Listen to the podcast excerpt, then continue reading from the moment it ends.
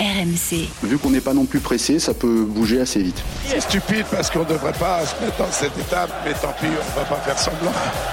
C'est génial. Et j'ai considéré Dimitri euh, un des génies modernes du football. After Marseille. Thibaut Giangrande. Salut tout le monde, comment ça va? Bienvenue dans l'After Marseille, le podcast qui débat de l'actu de l'OM toutes les semaines, dispo sur les applis RMC RMC Sport sur vos plateformes habituelles. Si vous préférez, n'hésitez pas surtout à vous abonner pour ne rien rater. Vous pouvez également commenter vos épisodes. L'équipe aujourd'hui, Florent Germain est là en direct de Marseille. Salut Flo. Salut Thibaut, salut à tous. Et Walid Acherchour, euh, première dans l'After Marseille Walid? Non, j'ai déjà fait. Déjà fait ouais. Salut Thibaut, salut Flo, salut à tous les Marseillais. Salut. Salut Walid. 4-2, un schéma tactique euh, en guise de carte d'identité pour Marcelino. Début de saison euh, mitigé, on va dire, pour rester gentil. Faut-il envisager un changement tactique à l'OM après la trêve? C'est notre débat de la semaine. Deux victoires de nul en Ligue 1, euh, ok, bon, l'élimination en Ligue des Champions. 9 buts marqués en 6 matchs, 5 encaissés. Et puis l'impression visuelle, euh, au-delà des stats, une équipe qui, qui, laisse le ballon, notamment à domicile. Il y a ce qu'on voit et ce qu'on voit pas avec ce 4-4-2. Déjà, Flo, Walid, quel bilan vous faites de ce début de saison euh, d'un point de vue tactique, ce, ce 4-4-2, en termes de schéma d'animation? Flo? Oh, Je pense que tout le monde euh, reste un petit peu sur sa fin, dans le sens où euh, on n'a pas vu non plus de, gros matchs de, de, la part de l'OM. On les a vus euh, en difficulté, surtout au Panathinaikos au match aller. bon, faut, faut pas oublier ce match-là parce que souvent on, le balaye en disant oui, mais Marseille n'était pas encore entré dans sa saison, etc. Ça reste quand même un, échec du début de saison. Et dès le début, le, les choix tactiques de, de Marcelino avaient été euh, pointé du doigt dans le sens où euh, Marseille avait un peu pris l'eau au milieu de terrain, donc on va on va y revenir. Euh, et puis tu l'as dit, cette cette habitude qu'a Marcelino de non pas laisser le ballon, mais de jouer un petit peu plus bas, évidemment que ce que l'OM faisait avec avec Tudor pour pour les comparer. et ça, c'est vrai que les supporters marseillais en parlent énormément et pour le moment n'ont pas pris énormément de plaisir au, au, Vélodrome. Donc ça, ça fait partie des discussions, c'est clair et net. Walid, ton, ton analyse de ce 4-4-2 euh, Marcelino Si on doit parler uniquement du, du système euh, ouais. et du contenu, parce que les résultats sont pas infamants mmh. pour les pour les Marseillais, même si euh, même sur les résultats, il y a deux trois, il y a deux résultats contre Metz et, et contre Nantes notamment qui sont qui sont frustrants. mais si on doit parler du système et du contenu, moi je trouve ça pour l'instant, je vais pas dire préoccupant, mais presque, parce qu'il y a pas mal de y a pas mal de matchs euh, avec beaucoup beaucoup de, de minutes où euh, l'Olympique de Marseille euh, laisse l'initiative du ballon à l'adversaire, que ce soit contre Brest, que ce soit contre contre Nantes notamment, que ce soit à 11 contre 11 ou ou à 11 contre 10 et ça moi ça me préoccupe un petit peu parce que le 4-4-2 laisser l'initiative du ballon, pourquoi pas hein, mais il faut un, un, pressing assez haut, il faut une volonté de faire mal avec le ballon. Et pour l'instant bah, c'est pas ce qu'on est en train de, de voir du côté de Marseille. Donc c'est que le début donc on va être attentif et on va pas euh, avoir d'avis tranché euh, euh, dessus. Mais moi, ce système-là, surtout avec les qualités qu'a à disposition Marcelino dans son dans son système, me préoccupe un peu. Flo, déjà, laisser le ballon comme euh, on le fait au Vélodrome. C'est possible ça à Marseille? Parce que oui, tu bon as gagné tes deux premiers matchs. Euh, on peut même compter le bon le Pana, tu, tu, tu, tu perds la qualif, mais tu gagnes tu gagnes le match. Tu bats Reims et Brest, mais à chaque fois, par exemple, euh, sur ces deux matchs-là, t'as pas la possession. Quoi. À Marseille, on peut vraiment faire une saison comme ça? Non. Non, je crois pas. Mmh. Euh, je crois pas. Je, je, je pense qu'effectivement, euh, euh, l'OM voulait via Marcelino avoir aussi un coach qui et une panoplie tactique un peu plus large euh, que ce qu'avaient proposé les deux précédents, à savoir Igor Tudor euh, qui avait lui euh, une demande de marquage individuel très stricte et parfois on a aussi pu lui reprocher euh, de pas évoluer et Sampaoli qui euh, bon on va pas revenir là-dessus adorait la possession et, et parfois ça a apporté aussi préjudice à l'OM. Mmh. Là Marcelino il, il, est capable normalement de s'adapter et si je dis que c'est pas possible c'est que au Vélodrome bah, le public risque de se retourner contre contre son équipe si jamais sur des matchs euh, où l'OM doit être dominateur, euh, bah Marseille euh, laisse un peu le ballon. Après, essayer de prendre en compte une équipe qui sur le papier est plus forte que toi, s'adapter quand tu vas jouer au Parc des Princes ou à Monaco, pour citer le calendrier à venir. là, je pense que les supporters seraient capables de l'entendre.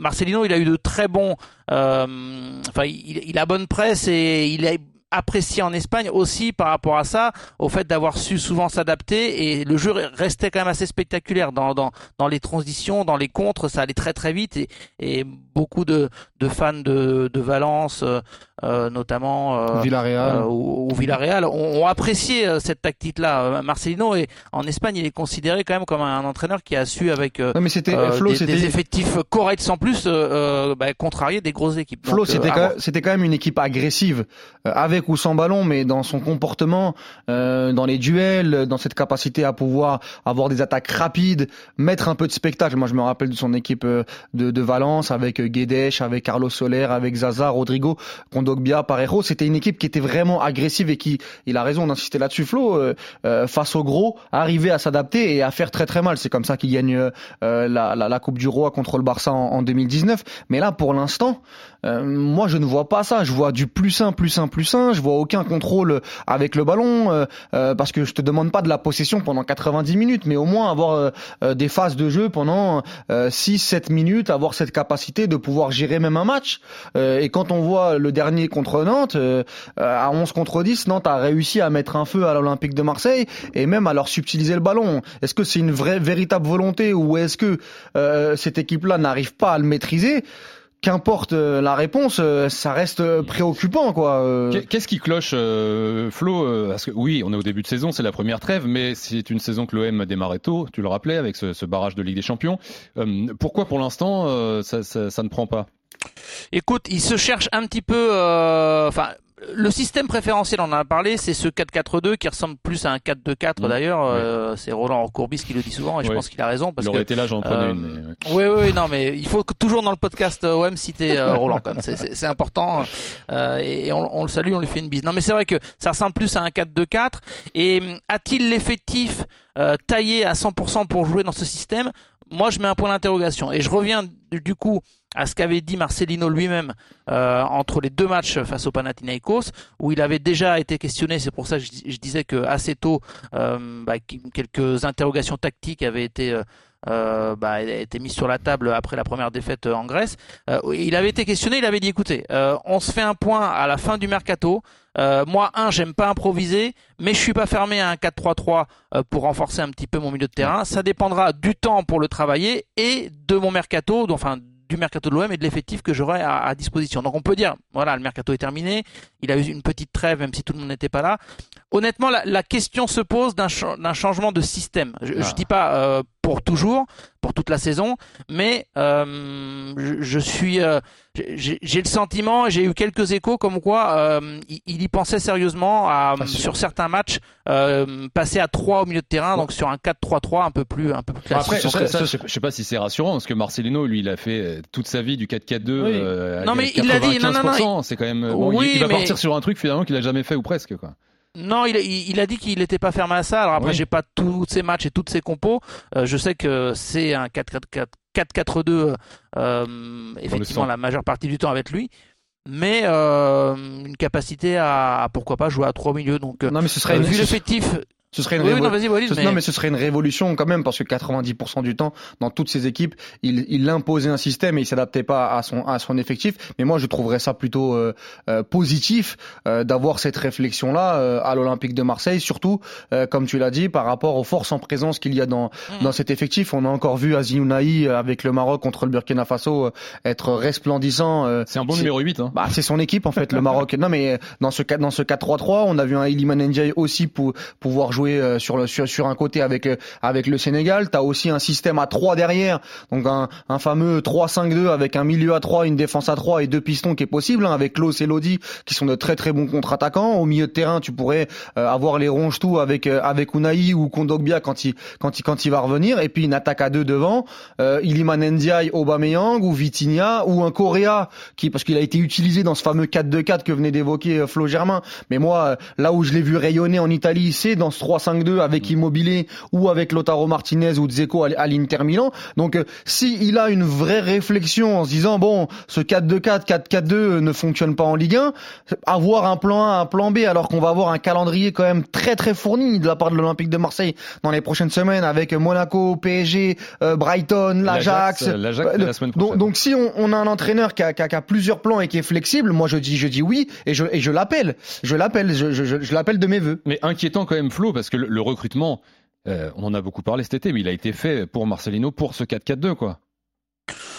Écoute, euh, on, a été chercher des ailiers, on a été chercher un deuxième attaquant parce qu'il en fallait bah, un des troisième, ailiers, euh, on, a beau nous dire, euh, et j'en ai beaucoup parlé avec les dirigeants et Pablo Longoria l'a répété aussi en conférence de presse, euh, le petit bilan qu'il fait en général en fin de mercato, euh, que Joaquin Correa était dans leur esprit un, un ailier, mais attention, on a vu les matchs aussi. Et effectivement, on sait qu'il est, il aime bien, pourquoi pas, jouer autour de l'attaquant et qui va aussi être très à l'aise, plutôt dans le cœur du jeu qu'à gauche. Donc euh, lui a envie de jouer sur un côté, c'est ce qui c'est ce qu'il semblait dire, mais il peut euh, très bien revenir à, un poste plus axial. Donc euh, quand on regarde pour moi les forces en présence, Walid a raison d'insister sur Unai. Tu peux pas laisser un joueur totalement à la marge parce que lui dans son dans ce 4-4-2 il il trouve pas sa place. Alors mm. pourtant ça peut être un joueur intéressant.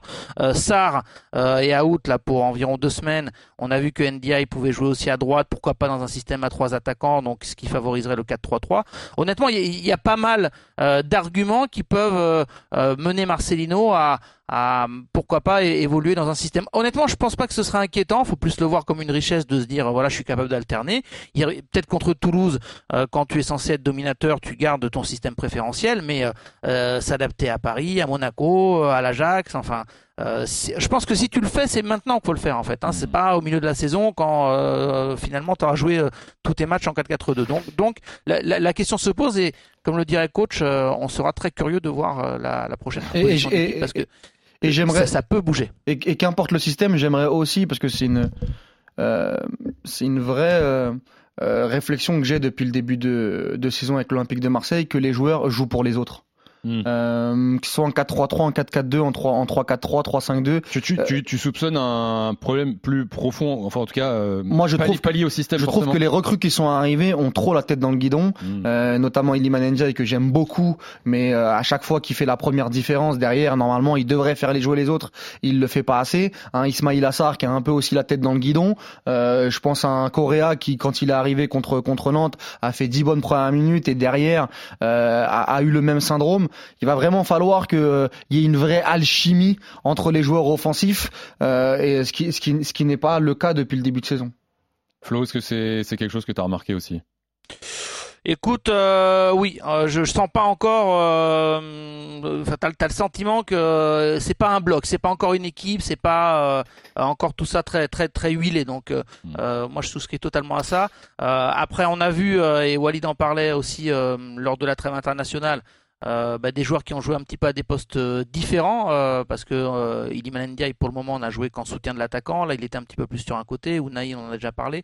Donc voilà se, se, servir de cela pour mettre les, les, pièces au bon endroit je, je mm. on, a le sentiment que ça peut être le, le moment pour, pour, Marcelino. La reprise c'est donc Toulouse au Vélodrome ce dimanche 17h05 la Coupe d'Europe dès, dès la, semaine prochaine l'Ajax hein, jeudi déplacement suite à Paris et ensuite ce sera un déplacement à Monaco ça, ça va être une reprise exceptionnelle euh, pour l'Olympique de Marseille et euh, tous ces matchs qui euh, vont se faire, Flo, sans Ismail Assar, puisqu'il est rentré blessé, là, de deux semaines d'absence environ.